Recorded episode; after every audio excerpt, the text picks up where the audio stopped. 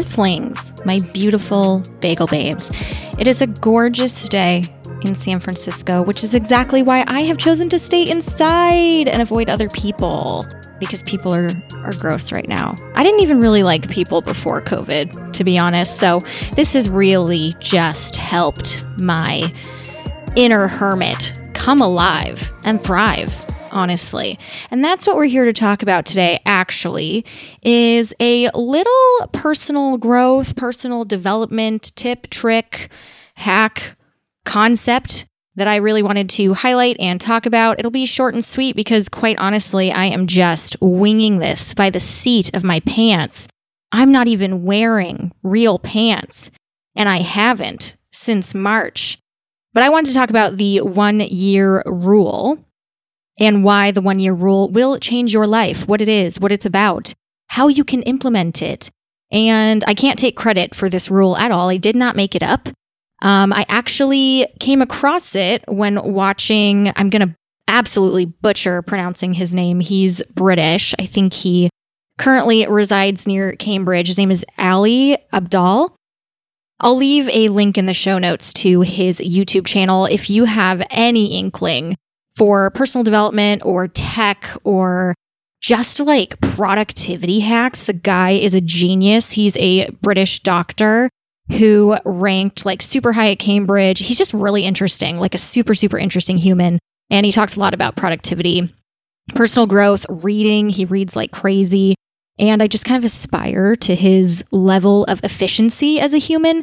But he, I was going down like a full rabbit hole down his YouTube channel, and he mentioned this thing called the one year rule. I don't know if he made it up but he mentioned it, so we're going to give credit where credit is due. And basically, what the one year rule is, is you ask yourself, look yourself in the eye, get very honest. In one year's time, what will you regret not starting today? And that, my friends, is the one year rule. This question is honestly very, very hard to ask yourself because really what you'll come to find, or at least what I really found very fast, was it's a shitty question to ask yourself because then you have to admit to yourself all the shit that you say you want to do and never actually do or make time to learn. So, for example, one of the items on my aforementioned bucket list is to be fluent in another language. I would love to be bilingual. I just, I don't know why. I just love the idea of embracing another language that way.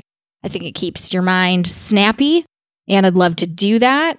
So, yeah, I guess in my future state, I envision myself being able to speak another language. But here's the thing, Kelsey.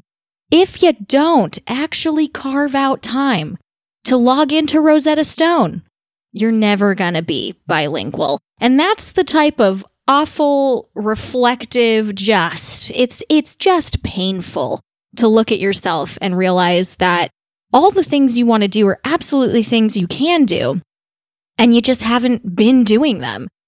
And that is what makes the one year rule so good inherently, because it kind of makes you stop and say, like, is there some skill that I want to have in the future, right? One year is sort of like an arbitrary amount of time. It just makes it a little bit easier to process because one year doesn't feel like that long.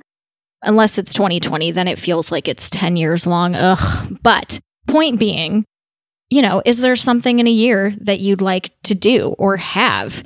And does your today reflect whatever that future state one year later you wants? Like, is it just me? I just kind of thought that my hopes and dreams would accomplish themselves while I continued to sit on the couch playing Animal Crossing. I think that this question is a pretty personal one right? Like what what is it you want in a year? And that could be a career change, that could be a side hustle you've been wanting to try, it could be learning a new language, it could be picking up a new skill. I think that when Ali was talking about this, he said it was like he wanted to play an instrument or something like that. So this question can bring about things that are a little bit more, you know, casual or it can get real serious, real effing quick, You know what I'm saying? Like, if your situation now isn't looking good, like asking yourself this question where do I want to be in a year? What do I want that future me to look like and have, you know, at, at my feet?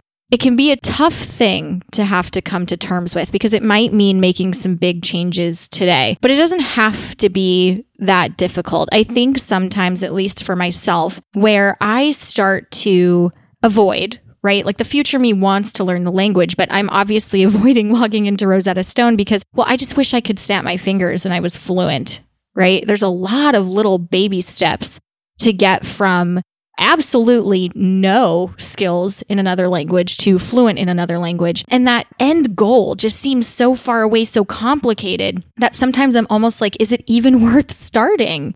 And I think that's why most people never really start, is because the thing you want at the end of the road just seems so big that it almost feels impossible. And it's a little bit easier to put something off to tomorrow instead of starting today. Okay, but let's just break it down and keep it simple. So you're going to ask yourself this question. You can have a glass of wine first if you're feeling a little sassy and want to keep it interesting. But ask yourself that question. Honestly, I recommend writing it down. And it might be worth it to write down the top three things that the today you wants and hopes that the year later version of yourself will have or know.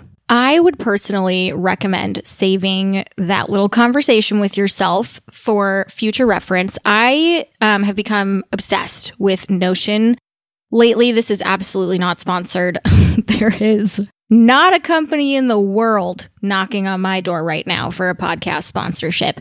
So, yeah, not sponsored. I just really like Notion. Again, that was another recommendation from one of Ali's videos. Like, I just, I've become obsessed with it. And the reason I like it is because I asked myself that question and I was able to actually like make a project plan from there. Again, you don't have to use a fancy app for this, just get out a piece of paper. But I think that what I realized in doing this process is like, yeah, it seems really intimidating, these big goals that I have or these big aspirations.